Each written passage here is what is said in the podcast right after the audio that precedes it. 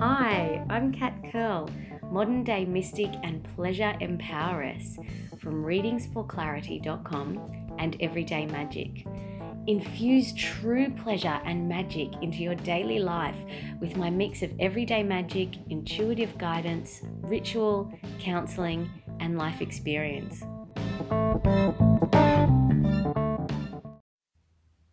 Welcome to the Pleasure Podcast, episode 20. Woohoo!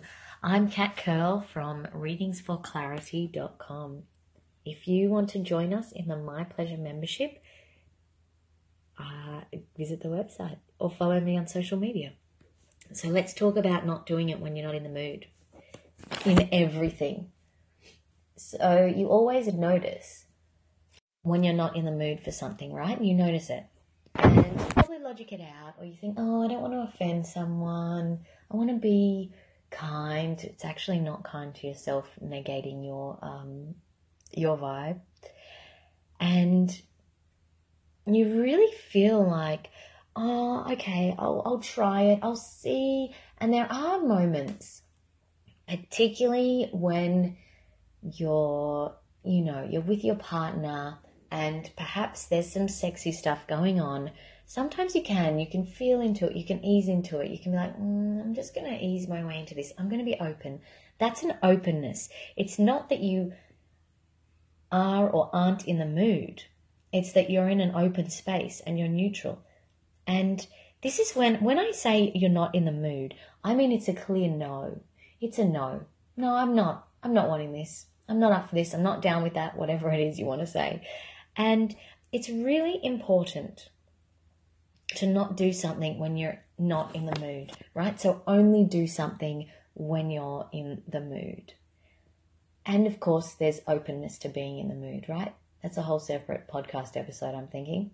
And so when you are in the mood, the energy is different, right? When you're not in the mood, you've got other things on your mind. Think about going to dinner you're there, you know, who, where do you want to go for dinner? You say, oh, I don't mind. But you're really thinking, well, I could go pizza. And they go, well, let's go to Thai. And you go, yeah, okay. You're thinking, well, I didn't speak up. I'm not really in the mood for Thai. So the whole time, so yes, there is, I'm not discounting the, um, the experience of, of surprise there, right? Um, I'm, I'm really, yeah, because there is, there's always that that um, fun potential there, which um, is something that is so pleasurable for me and surprises. And of course, you know, surprises is, is this a whole other podcast as well, right? Surprises. Do you like them or not? It's probably your past experience because surprises um, and being startled are two different things. Anyway, back to dinner. So, so you go to Thai, you have Thai, but really that whole time you're thinking, gee, I want some pizza. you know, like you're not, you're not fully there enjoying the Thai. It's like anything.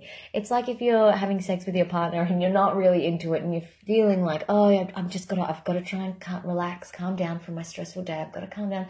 Oh, what about this? Oh no, what about my stretch marks? What about this? What about that? Oh no, like I, I don't remember if I had a shower today. I don't know, whatever, whatever people think of. Um, you know, it's really whatever your brain comes up with because you're in that moment of not really wanting. And in a way, our subconscious, I mean, our subconscious does look for proof that we're right. So if you're not in the mood, you're going to find ways that you weren't actually in the mood. Or like if you say yes to going out with someone and you're like, I really wanted to say no. Why did I say yes? And then you're like, oh, I'm really, and then that this happened and this happened. We're not, you know, it's not a good time. So only saying yes to when you feel a yes. Like think about it. If someone's like, let's have Thai and you're like, yes, you really enjoy it and you think about, oh, I'm going to have those noodles and it's delicious. So you really enjoy that. And, and I hear that someone in, in, is someone listening is going, yeah, but sometimes it can be let down. And yeah, it totally can, right? Um, again, there's, there's room for everything, right? I don't really know that, um, the unexpected can ever be 100% predictable. You know, that's why it's unexpected. So, uh, the next point, where was I going with this?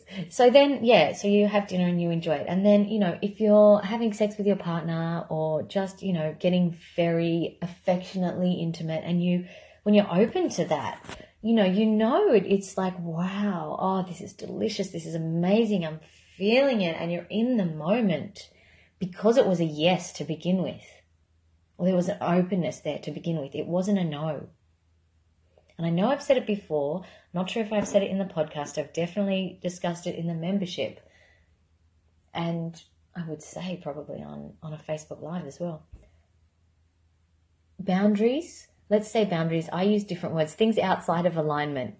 What we generally call boundaries are important to pleasure. You cannot enjoy something if you do not feel safe, and you cannot enjoy something if you don't feel a part of it.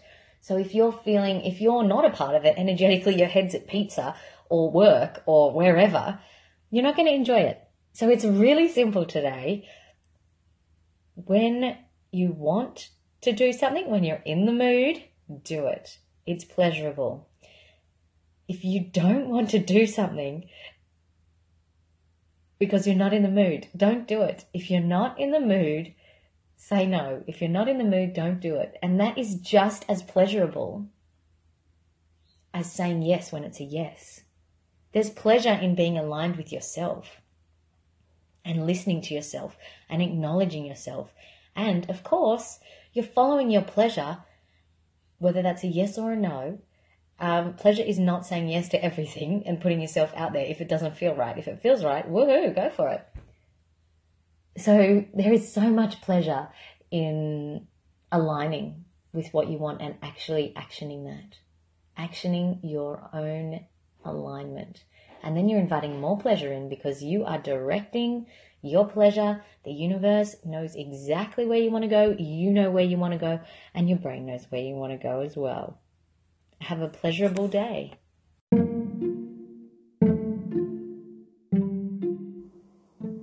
I'd love to hear where you'd like to reconnect with the simple pleasures or where you struggle to find it in your everyday life. Let me know. Leave me a message through your podcast app or contact me at readingsforclarity.com or send an email cat at readingsforclarity.com.